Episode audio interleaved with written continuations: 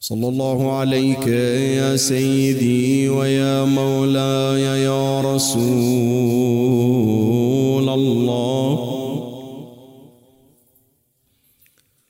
صلى الله عليك وعلى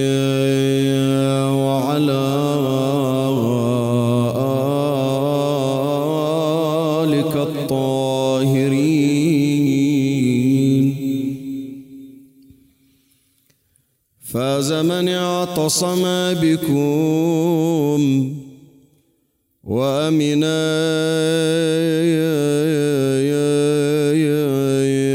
من لجأ إليكم.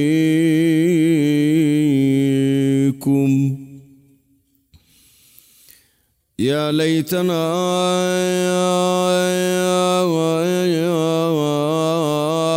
كنا معكم فنفوز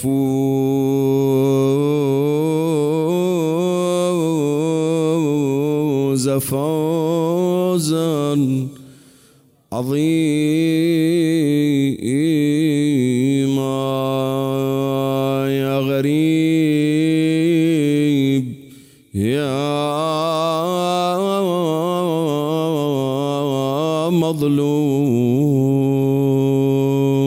كربلاء لهفي على بنت الحسين سكينة. تشكو الجوى وتنوح نوحا مطربا.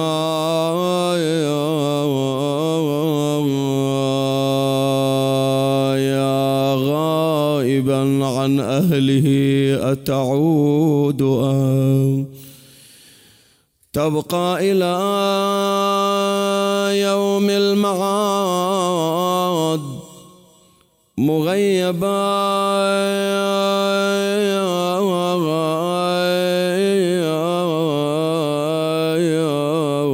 يا ليت غائبنا يعود لأهله. فنقول أهلا بالحبيب وما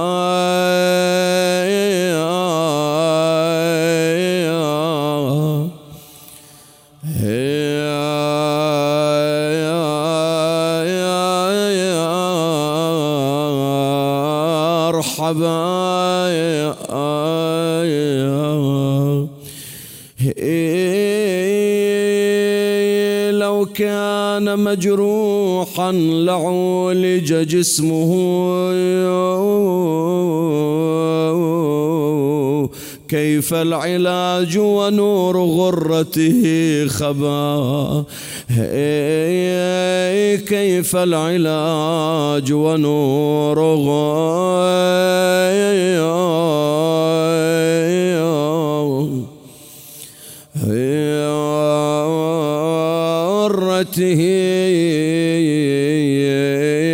خبا ها جسمه فوق الصعيد مجدلا.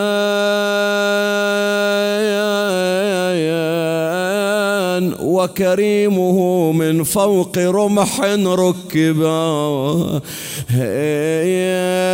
وكريمه من فوق رمح.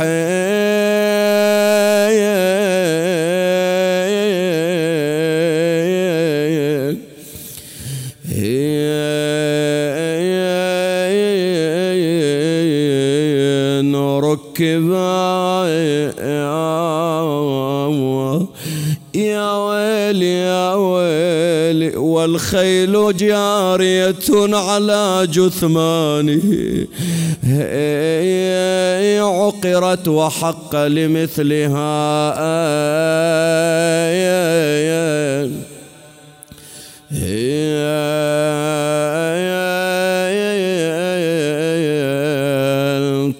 طبا لا بارك الله يا عوجي فيك من خير.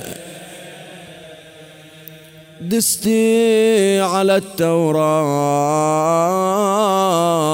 ودستي على الإنجيل ودستي إمام الانتظى بردة التشكيل لاهوت قدس المات شاكله البريء دستي على صدره وكسرتي ضلوع. وزين العباد عاينة وتجري دموع. تعبان من كثر المرض ما سكن راح وأنا يطوحها ويجور وأنا خفي يا أعوجي يا خصمك أحمد يوم الإحسان. وخصيمك الزهرة وحيدر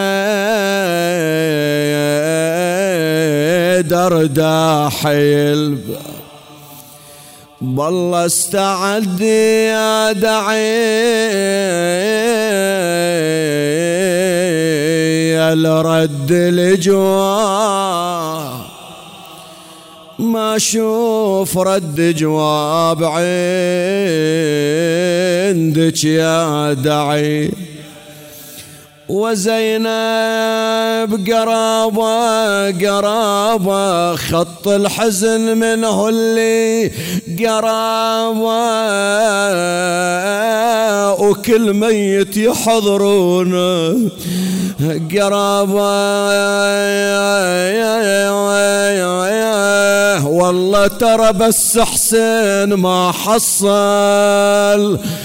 قرابة قرابة يا داست فوق صدر الأعوجي داست فوق صدر لا يا يا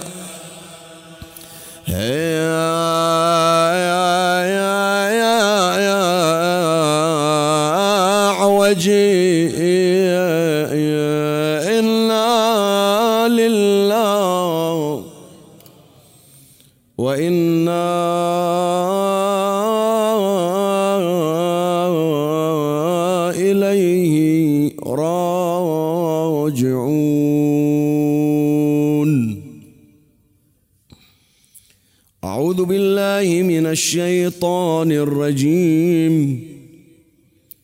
بسم الله الرحمن الرحيم. وإذا قرئ القرآن فاستمعوا له وأنصتوا وأنصتوا لعلكم ترحمون آمنا بالله. صدق الله مولانا العلي العظيم. رحمة إلى موتانا بأعلى الأصوات ثلاثا. صلوا على محمد وآل محمد. اللهم صلِّ وسلم على محمد وآل محمد. اللهم صل وسلم على محمد وآل محمد. اللهم صل وسلم على محمد وآل محمد. بحثنا لهذه الليلة سيكون حول هذه الآية الشريفة التي صدرنا بها مجلسنا هذا. وهي الآية رقم 204 من سورة الأعراف. وإذا قرئ القرآن فاستمعوا له وأنصتوا لعلكم ترحمون. سنتناقش وسنبحث مدلول هذه الآية وأسباب نزولها والغرض من بحثها. لابد من الطرح يا إخواني أن يكون مشفوعا بغرض وبدافع. لا يمكن أن نتحدث إلا وهناك داع يدعونا إلى هذا الحديث وإلى هذه المحاضرة. ما الذي دفعنا إلى أن نبحث هذه الآية دون غيرها من الآيات؟ الواقع يا إخواني هناك أهمية لهذه الآية وكل آيات القرآن مهمة. نحن نواجه عادة مشكلة إذا قرئ القرآن وهي عدم الإنصات وعدم الإصغاء. وطالما يكثر الحديث خصوصا إذا قرئ القرآن. وعادة ما ينبري أحدهم منفعلا ومستشيطا غضبا لإيقاف عملية الحديث ومجاذبة أطراف الكلام بالاستدلال بهذه الآية. لابد جنابكم شاهدتم يعني. يقرأ القرآن مثلا البعض يتحدث البعض مثلا يقوم بالدردشة يطلع واحد منفعل يقول ليش أنتم تسولفون ليش تحجون؟ وإذا قرئ القرآن فاستمعوا له وأنصتوا لعلكم ترحمون. فيستدل بهذه الآية على حرمة الكلام في أثناء قراءة القرآن وعلى وجوب الاستماع وعلى وجوب الإنصات والإصغاء. يقول كأنما يعني لما يسوق هذه الآية لما يقرأها ما أدري شفتوا أنتم عادة في المجالس الشكل مثلا يقرأ القرآن واحد يقول يا جماعة ما يصير وإذا قرئ القرآن فاستمعوا له وأنصتوا. شو يريد يقول؟ كأنما يريد يقول له بأنه استماعك للقرآن إنصاتك للقرآن واجب حديثك الجانبي في أثناء قراءة القرآن محرم. هذا كأنما مراده من خلال سياقه لهذه الآية الشريفة. زين استدلال هذا هل هو في محله؟ هل فعلا بأنه يحرم الكلام في أثناء قراءة القرآن؟ أو هل هناك حكم بالوجوب بحيث إذا تركت الإصغاء والاستماع للقرآن في أثناء قراءته فإنني مأثوم ومعاقب من الله عز وجل؟ هل هناك حكم من هذا النوع؟ هذا إن شاء الله راح نبحث في أثناء الكلام. في البداية راح نبين الموارد التي نتعرض فيها إلى مثل هذا الإشكال. وليش أنا اخترت بالذات؟ لأنه هذه الليالي من موارد الابتلاء. واحد من موارد الابتلاء والتي هي في سائر أيام السنة مجالس الفواتح. أكثر هذه الظواهر تتكرر عادة في في مجالس الفواتح. نشوف إحنا من يجي مثلا المقرئ يقرأ القرآن تبتدئ اللغوة تبتدئ الأحاديث الجانبية وتصير حالة مشاجرة. ما أدري بعضكم شاف لو لا. تصير حالة انفعال حالة مشاجرة أحيانا من المقرئ مثلا يمكن يغلق السماعة وينفعل ويطلع. يمكن مثلا من القاعدين يقول ليش؟ وتصير لغوة. وأنا أسجل اعتراضي يعني في هذا المجلس أنه مع الأسف إلى الآن مجالس الفواتح عندنا قلما تناقش المشاكل التي تحدث في أيام الفواتح. كثير من القضايا إخواني سواء كان في مرحلة تجهيز الميت سواء كان في مرحلة تشييعه سواء كان مثلا المسائل الفقهية المتعلقة في الجنائز في العدة في التشييع في الميراث فيما إلى ذلك في التصرف. زين بعد بعض القضايا في الفواتح. إلى الآن إحنا يا إخواني ما نعرف أحكام التعزية شلون؟ ولهذا دائما نصير عملية صدام. أنا ولو كان هذا مو معرض حديثي بس إجا من باب الإثارة. وأقول مع الأسف المنبر الحسيني في أيام الفواتح مقصر. اللهم إلا بعض النوادر من خطبائنا ممن انبرى لبيان هذه الظواهر ومعالجة هذه الظواهر. من هذه القضية الآن لا توجد. وين دور لي؟ أنت قول لي وين؟ أكو منطقة تصير بها فاتحة. من يجون يقرون قرآن الكل ساكت وهذا يسمع للقرآن. دور لي. قول لي في فلان مكان موجود. عادة تصير الهدرة تصير اللغوة تصير السوالف تصير الأحاديث الجانبية وتصير مشاكل. قد شفنا إحنا مشاجرات تصير هذا يحكي وذاك يرد عليه وهذا يحكي وهذا يرد عليه. زين إلى الآن إحنا ما عرفنا الحكم. شنو الحكم؟ أنا لازم أستمع وأصغي لو يجوز لي أحكي وأسولف. الخطيب ما يشير في مجالس الفاتحة إلى مثل هذا الأمر. زين فواحد منها في مجالس الفواتح. الثاني من الموارد وين؟ مثل هالأيام. يعني هذه الآن من أيام شهر رمضان. وعادة في الليالي تكثر أي مجالس؟ المجالس الرمضانية المجالس القرآنية مو صحيح؟ زين أنا أروح أزور بيت حج فلان أنا أروح المأتم الكذائي عندهم درس قرآن تصير أحاديث نفس المشكلة تتكرر. زين ما عرفنا الآن حكم الكلام في أثناء قراءة القرآن ما هو؟ وحكم الاستماع والإصغاء أيضا يعني الموارد كثيرة. أنا بينت لك أبرز موردين. مورد الفواتح مورد المجالس الرمضانية وإلا ما أكثرها احتفالات مثلا الآن الاحتفالات والندوات عادة تستهل بقراءة القرآن ويصير نفس المشكلة. أحيانا يستضاف مثلا مقرئ للقرآن تقع هذه المشكلة. فإحنا لوجود هذه الظاهرة ولوجود هذه المشكلة ويمكن في الأيام المقبلة جنابكم تتعرضون إلى مواجهة مثل هذه الحادثة في بعض من المجالس على الأقل يكون عندكم إلمام بالمسألة. فأنا أبينها إن شاء الله في معرض حديثي لهذه الليلة. أولا لابد أن نشير إلى سبب نزول الآية. هذه الآية وإذا قرئ القرآن فاستمعوا له وأنصتوا لعلكم ترحمون. سبب نزول شنو؟ من خلال سبب النزول راح نعرف الحكم الشرعي. ذكر المفسرون سببين وأمرين. نزلت على إثر هذين السببين هذه الآية الشريفة.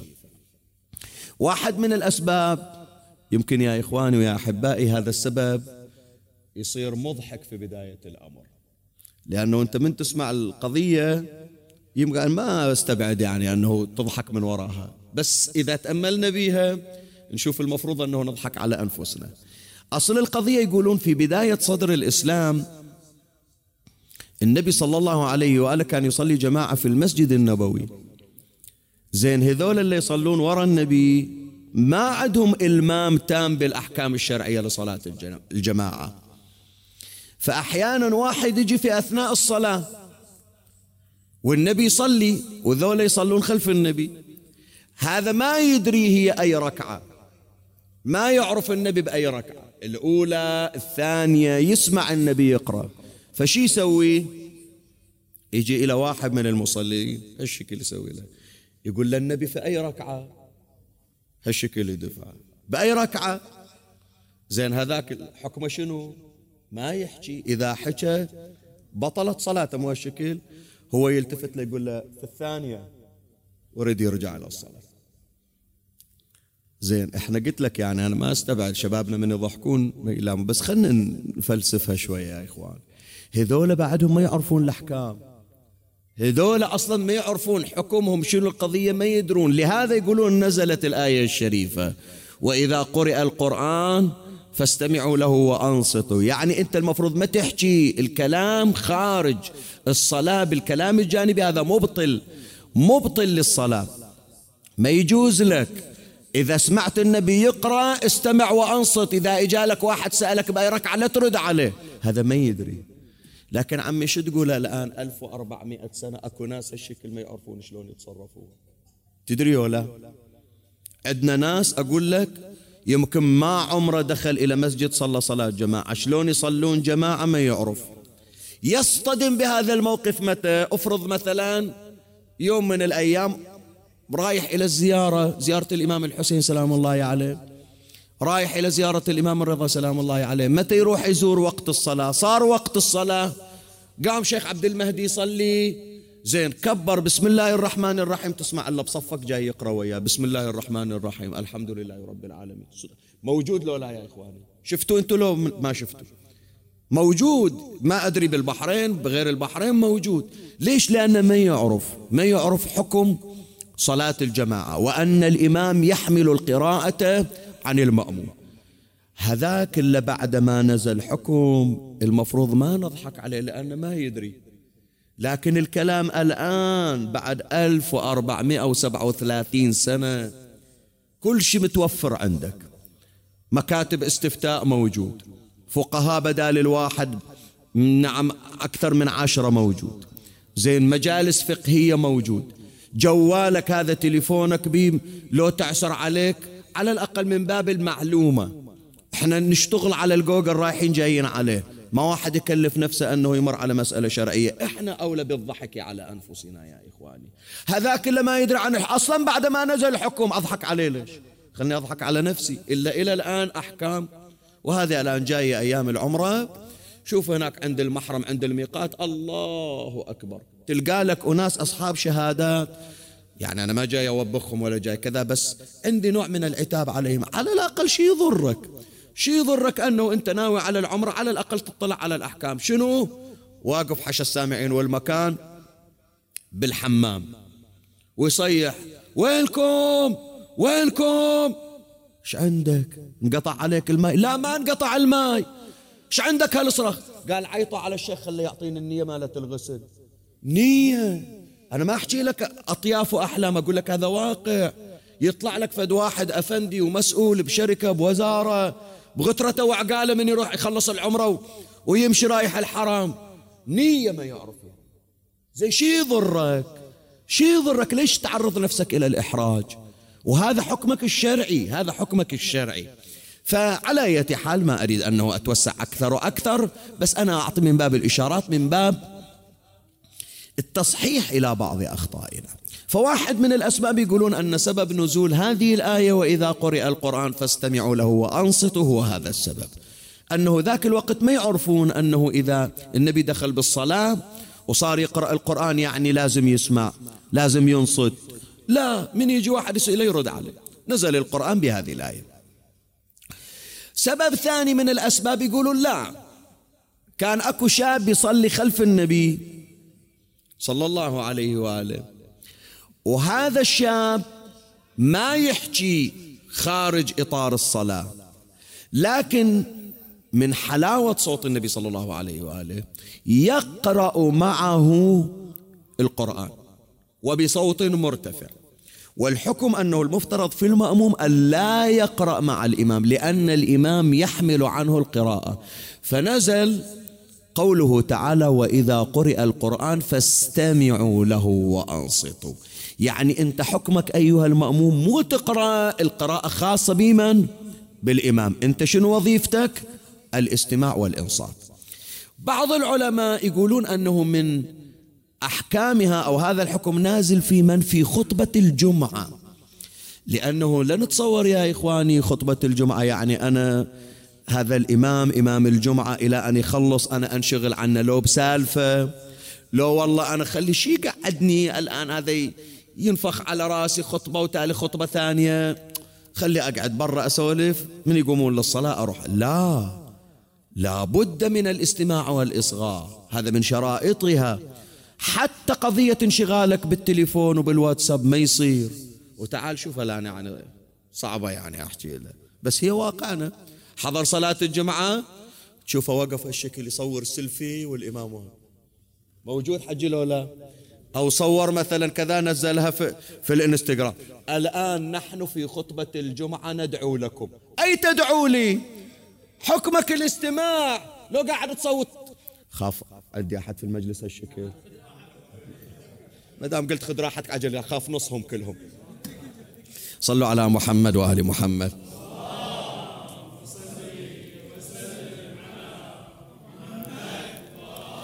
فهذه من الوظائف الشرعية يا إخواني استمعوا له وأنصتوا. زين بينا سبب النزول. الآن نجي إلى مورد المشكلة. إحنا عارضين هذا البحث لمشكلة موجودة. وقلت لك المشكلة تتكرر في الفواتح في المجالس الرمضانية. اثنين يسولفون وهذا يقرأ القرآن قالوا وإذا قرئ القرآن فاستمعوا له وأنصتوا. هل هذا موردها؟ هل يحرم الكلام في أثناء قراءة القرآن خارج الصلاة؟ هل يجب علي الاستماع والإنصات للقرآن في غير الصلاة؟ هذه مسألة يريدها الفقهاء. الحكم الشرعي ما هو؟ الحكم الشرعي يا إخواني أنه لا يجب. اسمعها واحفظها من عندي. باكر من تصادف المشكلة خلي يكون عندك دراية. لا يجب الاستماع والإصغاء. نعم يستحب وهو استحباب مؤكد. فهذا اللي يجي يقول له تحجون بالفاتحة والقرآن يقرأ ويقرأ الآية ويقول حرام عليكم مو حرام ماكو حرمة. نعم راح تجي حرمة في مكان ثاني. الآن أبينها في أثناء خلي فكرك عندي. أصل الأمر يا إخواني مستحب. فهذا إذا حكى غاية ما صدر منه شنو؟ فوت على نفسه الثواب. ثواب إلى إذا سمع القرآن. ثواب إلى إذا أصغى القرآن. لو سولف لو حكى لو دخل بدردشة ضيع على نفسه الأجر والثواب. لكن يا إخواني خلينا ندير بالنا إلى شيء. أخاف أنه باسم نضيع الثواب نرتكب محرم. شنو المحرم؟ المحرم إذا ارتفع الصوت على صوت القرآن. يصير حج عندنا لو لا؟ هذا اللي يقرأ القرآن بالسماعة. الصوت بالمكبر. هذا يريد يسولف. صوت القرآن ضايقة شي يسوي؟ يرفع صوته على صوت القرآن. زين بس هو هذول هنا ما أشر عليكم. أنا أقول مثال ذاك. اي هذول قاموا ورفعوا صوتهم إلا من هالصوب رفعوا صوتهم. إلا في الوسطى رفعوا صوتهم إلا صوب المقرئ رفع صوته. وإذا تجي إلى بعض المجالس تشوف صوت المتحدثين صوت المتكلمين يطغى على صوت القرآن. صح حجي لولا صاير لولا زين هذا شنو حكمه؟ هذا يا إخواني يجرنا إلى إهانة القرآن وتحقيره. وإذا وصل الأمر إلى إهانة القرآن وتحقيره ينتقل الأمر من استحباب الاستماع إلى حرمة الجرأة على القرآن. فيكون قد ارتكب محرما. انت ما تريد استحباب الاستماع إلى القرآن حرمت الثواب ما يخالف ما عليك إثم. لكن إذا صوتك يؤدي إلى إهانة القرآن مشكل يا إخواني. تكون قد ارتكبت محرما. فيكون ندير بالنا. وأسوق لك هذه الرواية الرواية عن الإمام الصادق صلوات الله عليه. يعني يقول ثلاثة يشكون إلى الله يوم القيامة. منهم ذول الثلاثة؟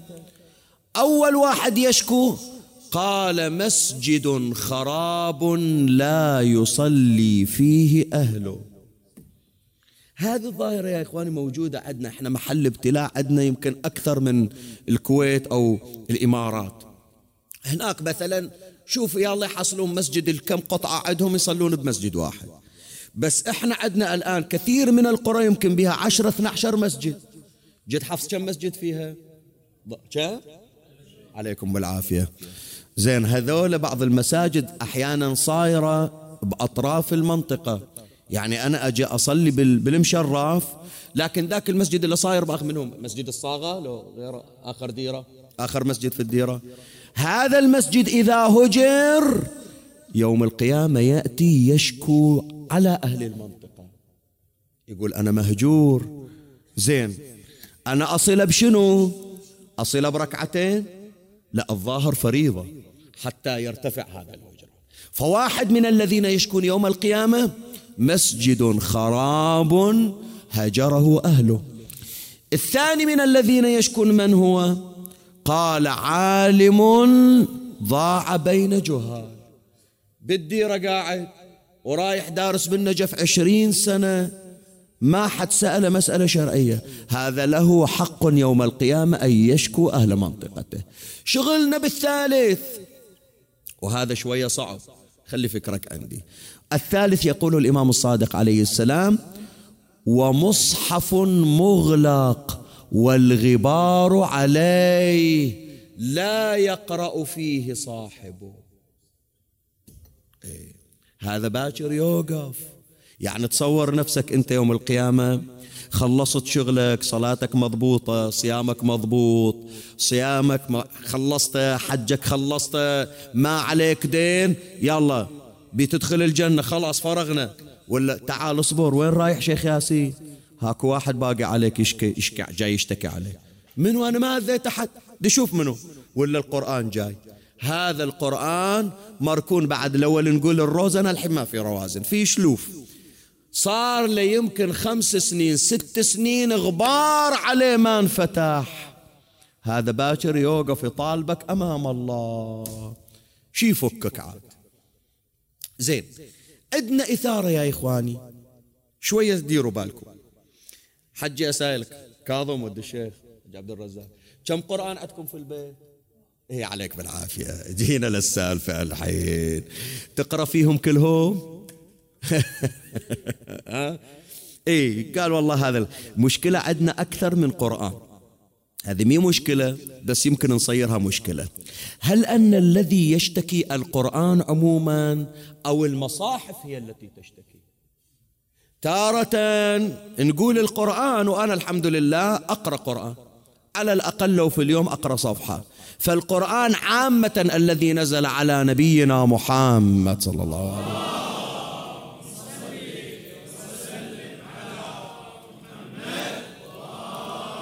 إذا قلنا بأن الرواية نازلة في في القرآن عموما إذا أقرأ القرآن خلاص ما يشتكي عليه. لكن إذا نازلة في المصحف خصوص المصحف وهو ظاهر الرواية فإذا كل مصحف يطالبني. حتى لو عندي قرآن مخلنا عند راسي صوب الفراش وأقرأ قبل النوم وأول ما أقعد من الصلاة. إذا عندي قرآن صغير مخلنا هناك في الشلف ما مسيته والغبار عليه باكر يشتكي.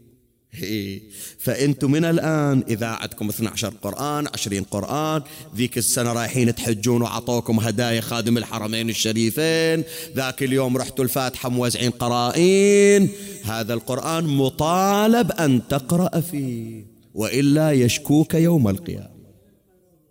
يلا عاد ليلة شغل عاد عمي. روحوا انفضوا البيت كله. إيه إذا طلعتك هذا من باب أداء حق القرآن وعموما للبركة يا إخواني هذا ما يمنع. هذا صلة أصلا للقرآن. طيب كيف هي وظيفتنا وكيف هو تعاملنا تعاملنا في القرآن أو مع القرآن؟ واحد يا إخواني من صور التعامل أنه أنا أحضر في مجلس القرآن فاتحة مجلس رمضاني وما أستمع. هذه الوظيفة تحرم الثواب تحرم الأجر. اكو وظيفة ثانية. هذه أرقى من عدة. شنو هي؟ أن أستمع. أستمع للقرآن. أنا جاي أستمع للقرآن. هذا يا إخواني شو يعطينا؟ من استمع للقرآن فله الجنة. ولهذا يا أحبائي أنا أنصح نفسي وأنصحكم. خلوا عادة الراديو في السيارة على قناة القرآن. أنت يمكن ما تسمع طوال المسافة. تنشغل لو بإشارة مرور لو هذا اللي وياك يسولف وياك مثلا لو داير بالك للشارع. لكن فرضا هذا المقرئ للقرآن قرأ آية وإنت خليت بالك وياها. يرزقك الله الجنة لهذه الآية التي سمعتها. زين؟ بعد أحيانا أخرى لا. أحيانا أخرى أنت مو بس تستمع تستمع وتتابع وياه تقرأ وياه. فرضا حتى لو هي سورة مثلا من السور التي تحفظها من جزء عامة قرأها قمت تتابع وياه تقرأ وياه إن شاء الله يعطيك؟ خصوصا في شهر رمضان. هذه الرواية اللي قريناها البارحة أريد أعيدها الليلة لأن الليلة عندنا وجوه جديدة. خلي يستفيدون ما تفوتهم الثمرة. الرواية عن الإمام الرضا صلوات الله عليه. يقول عليه السلام من قرأ آية من القرآن في شهر رمضان فله أجر من ختم القرآن في غيره من الشهور. وإحنا البارحة ضربنا مثل أنت تقرأ إنا أعطيناك إنا أعطيناك الكوثر. فاتح مثلا الراديو قريت هذه سمعت جايب إنا أعطيناك كنت تتردد وياه. بالآية إنا أعطيناك الكوثر الله أعطاك ثواب ختمة قرآن. زين بعد يا إخواني اللي يختم القرآن هذه من التحف من الهدايا خصوصا في شهر رمضان. تعرف إذا ختمت القرآن شو تسوي بالختمة؟ اهدها إلى أحد المعصومين. هذا واحد اجى إلى الإمام الكاظم سلام الله عليه قال لي يا ابن رسول الله أنا عادتي أختم أكثر من ختمة في الشهر رمضان وأهديها إلى آبائك وأجدادك. أسوي ختمة إلى جدك المصطفى أسوي ختمة إلى أمك الزهراء أسوي ختمة إلى جدك علي. وهكذا. ما لي من الأجر يا ابن رسول الله؟ قال أنت معهم يوم القيامة. ما يدخلون الجنة إلا وياك. يعني هذه الختمة اللي تهديها للإمام الرضا هذه الختمة اللي تهديها للإمام الحسين هذه الختمة اللي تهديها للإمام الحج عجل الله فرجه. يوم القيامة الرضا يقول ما أدخل إلا أول هذا ثوب لي ختمة قرآن أدخله وياي. زين بعد مدلول هذه الرواية شنو؟ لا يعني تصير وياه في درجة المعصوم. هذه هدية الإمام يقول لك أنت أعطيتني هدية ثواب ختمة أنا أخليك جاري قصرك إلى جنب قصري يوم القيامة. بعد إن شاء الله ناويين على العمرة السنة عقب شهر رمضان. إيه الله يعطينا وإياكم. نتلاقى هناك إن شاء الله. خلوا في بالكم يا إخواني إذا راح تقعدون كم يوم احرصوا على ختم القرآن في المسجد الحرام. شباب لكم بالذات أنا أحكي. إن شاء الله تتعبون على روحكم وأشوفكم هناك وتقرؤون القرآن. ختمة القرآن في المسجد الحرام شنو فائدتها اسمع. في الرواية من ختم القرآن في المسجد الحرام لم يخرج من الدنيا حتى يرى مكانه في الجنة. قبل لا يطلع من الدنيا شوف عاد وقت الناس قبل الناس تنكشف السماء أمامه يقولون لك طالع فوق هذا قصرك بالجنة هذا مكانه. تذكر يوم اللي قريت القرآن ختمته في المسجد الحرام؟ هذا راح نعطي البعض يستكثر يا إخواني. شيخ ياسين شيخ خلص القرآن. يحتاج إلى مدة. لا عمي ما يحتاج إلى مدة. يلا خلي يساعدونا اللي يقرون القرآن باستمرار هم يخبرونا. الجزء عمي كم ناخذ فيه إحنا وقت؟ الجزء الواحد. نص ساعة. أحيانا ثلث ساعة ترى. خلنا نقول نص ساعة. ثلاثة أجزاء. كم تاخذ من نص ساعة؟ ساعة ونص. تسعة أجزاء صارت أربع ساعات ونص. وخل عليها واحد حتى يصيرون عشرة هي خمس ساعات. أنا شخصيا داعيكم الحقير وفقني الله تبارك وتعالى لختم القرآن في المسجد الحرام. ترى مو مكلف مو متعب. تحرص أنه كل فريضة تصليها في الحرام تختم ثلاثة أجزاء. فأنت سبق لا تروح ويا الوقت روح قبل الوقت. بساعة ساعة ونص تقريبا. اقرأ وارتاح. عقب الصلاة بعد اقرأ لك جزء. فصلاة الصبح راح تختم ثلاثة أجزاء. صلاة الظهرين راح تختم ثلاثة أجزاء. صلاة العشاءين ثلاثة أجزاء. قبل لا تنام جزء هذه عشرة أجزاء في اليوم الواحد. ثلاثة أيام أنت قاعد في مكة ختمت القرآن الكريم. فلا تخرج من الدنيا حتى ترى مكانك في الجنة. تحتاج إلى شغل ولا تفتح مجال لإبليس يقول لك لا صعبة. خاف ما نلحق على العشاء خله يروح العشاء. البوفيه بيسدونه خله يسدون البوفيه. مسلم نون عم النول على حساب حجتك وعمرتك البوفيه يتعوض. هاكو مطعم بالتديره صوبكم. تحصلون عنده. فإن شاء الله عمي نكون عندنا هذا الحرص وهذا الإقبال. هذا المقدار أراه كاف. أنا كنت أتمنى أنه أتوسع وياكم أكثر بس أنا قايل ما أريد أطول حتى ما أضايقكم وأكو فعاليات أخرى. كانت نيتي أنه المجلس كله أربعين دقيقة الآن صارت لأربعين دقيقة. يا أحبائي وعلينا أن نتأسى بأهل البيت. صلوات الله عليهم. عشاق القرآن. الإمام الرضا عليه السلام يقول إني لأختم القرآن في ثلاث ولو أردت أن أختمه في دون ذلك لفعلت. ولكني ما مررت على آية إلا ووقفت على مكيها ومدنيها وناسخها ومنسوخها وفيما نزلت وفي من نزلت. أهل البيت. وعندنا واحد من أهل البيت يا أحبائي عشق القرآن حتى بعد مذبح ما خلى القرآن. تعرف منه ريحانة رسول الله سيد الشهداء. قالوا يقرأ قرآن خلي نقطع رأسه نشوف يقرأ القرآن لو لا. قطعوا رأسه وعلوه على رمح طويل. وإذا من خلى الشمر رأس الحسين على رأس الرمح ابتدأ الحسين يقرأ القرآن يختم ختمة ويدخل في الثانية. جاءوا به إلى الكوفة. يقول زيد بن أرقم مر علي رأس الحسين فسمعته وقد تنحنح فقف له شعر بدني ووقعت مغمى علي. أفقت من غشوتي وإذا بهم قد تقدموا برأس الحسين. صرت أركض وراهم. إجيت وصلت عند الرمح. وإذا رأس الحسين يقرأ أم حسبت أن أصحاب الكهف والرقيب كانوا من آياتنا عجبا. قلت رأسك أعجب وأعجب يا ابن بنت رسول الله. ذولاك مو عجب. ذولاك إذا أعجوبا 309 سنين الرؤوس على الأبدان ولا قرأوا قرآن. لكن أنت يا ابن الزهراء راس مقطوع جبين مرضوض بحجر الدم سيل من ثغرة نحره ويقرأ قرآن وين صارت؟ ما سواها إلا الحسين. ومروا برأس الحسين على روشن لامرأة تكنى بأم هجام. هذه خارجية أبوها خارجي زوجها خارجي إخوانها خوارج أولادها خوارج وكلهم قتلهم أمير المؤمنين. مروا بالرأس على روشنها وإذا بها تسمع الرأس الشريف يقرأ القرآن. قالت ويلي رأس مقطوع. على رمح مرفوع ويقرأ القرآن. طلعت راسها من الروشن صاحت يا حامل الرأس قفلي. رأس من هذا؟ قال رأس الحسين. أي حسين؟ قال حسين بن علي بن أبي طالب.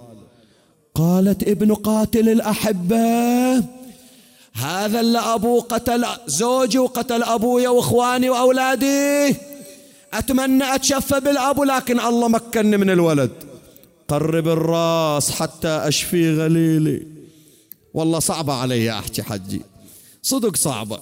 يعني هالمصيبة ما تنقرب هالأيام. تنقرب محرم بصفار. بس أنتظر من عندك الصرخة والأنة قرب الراس مني حتى أبرد غليلي. إيش بتسوين؟ التفتت إلى الجارية. قالت ناوليني حجر. روح جيبي لي حجر. راحت جابت الحجر. شلون شلون رمته يعني رمت الحجر على الراس؟ لا. يا الموالي يا الغيور يا اللي مدنق راسك وتبكي يا اللي أدري الآن قدامك شباك الحسين تتمنى أنت بكربلاء إلك أقرأ المصيبة. أخرجت راسها وقبضت على الراس من شعره. وصارت تضرب الرأس الشريف حتى كسرت جبينه زينب على ظهر ناقتها صرخت واحسه يلا يلا شوية ون بحرانية قديمة. الليلة أريد أرجع لك بحراني. نقرأ الأبيات اللي كانت تنقرأ وراحت والأطوار القديمة. ولا ولا يا هلال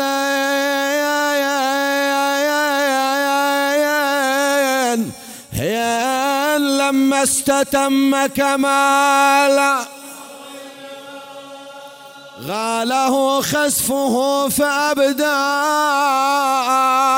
غروب. لا لا لا مو جواب مو جواب. أريد جواب اللي يزلزل المكان. كلكم أريد أسمع أصواتكم حتى اللي يبكي. يا هلال لما استتم كمال. يا عافية. غاله خسفه فأبدى. غرو. عافية عليك. ما توهمت يا شقيق فؤادي كان هذا مقدرا يلا مكتوب. هذه الأبيات القديمة وأترحم على أستاذنا شيخ حسن زين ما حد يقراها الآن؟ خلينا نترحم على المؤمنين وخدام الحسين. شفنا عجوبة ما رأتها العالم. رأس على رأس الرمح يتكى أعيده. شفنا عجوبة. ما رأتها العالم. رأس على رأس الرمح يتكى عيده راس على راس الرمح أريد أعيد البيت أدري قلوبكم مشتاقة تسمع هالأطوار. شفنا عجوبة ما رأتها العالم. يلا راس على راس الرمح عيدة راس على وجنازته فوق الثرى خلوها. ظلت ثلاث أيام ما شال.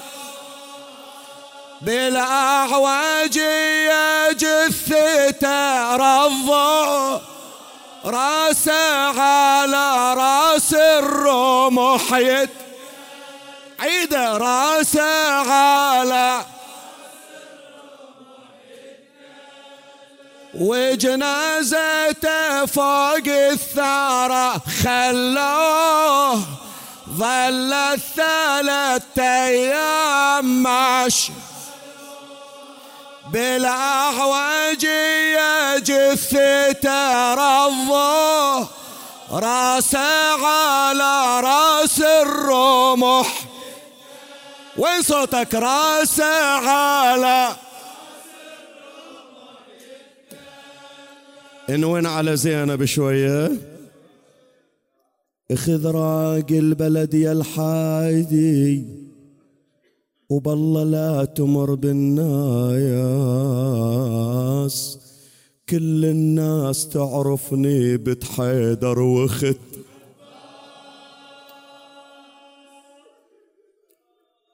وينك يا الكفيل؟ وينك؟ وينك يا الغيور يا أبو فاضل؟ ترضى على أختك زينب يشوفون طولها. خذ راق البلد يا الحادي. بالله لا تمر بالناس بالناس. كل الناس تعرفني بنت حيدر وخت عباس يا حاد شلون يشوفوني على الناقة ومهبط الراس؟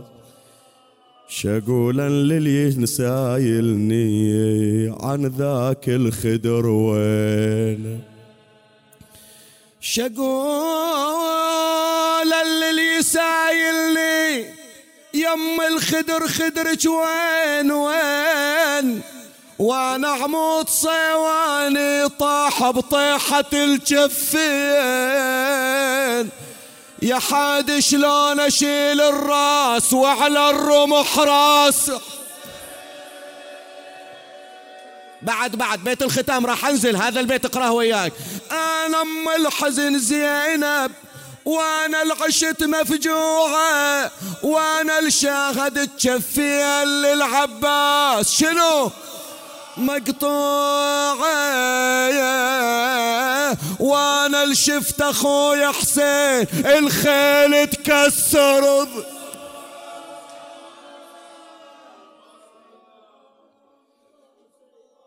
اللهم صل على محمد وآل محمد يا قاضي الحاجات يا مجيب الدعوات يا سامع الشكايات.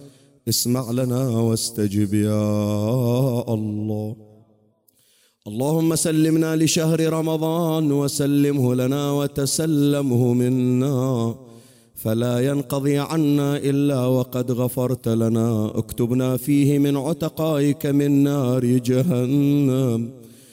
لا تخرجنا من هذا المكان الطاهر إلا بقضاء الحوائج. فرج اللهم عن المؤمنين لا سيما من سالنا الدعاء يا رب العالمين. عجل اللهم فرج إمامنا صاحب العصر والزمان. شرفنا برؤيته وارزقنا شرف خدمته. وبلغ موتانا وموتى المؤمنين والمؤمنات. ولا سيما المنسيين من شيعة أمير المؤمنين. ثواب الفاتحة مع الصلوات.